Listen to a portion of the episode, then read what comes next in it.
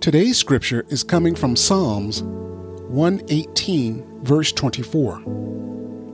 This is the day the Lord has made.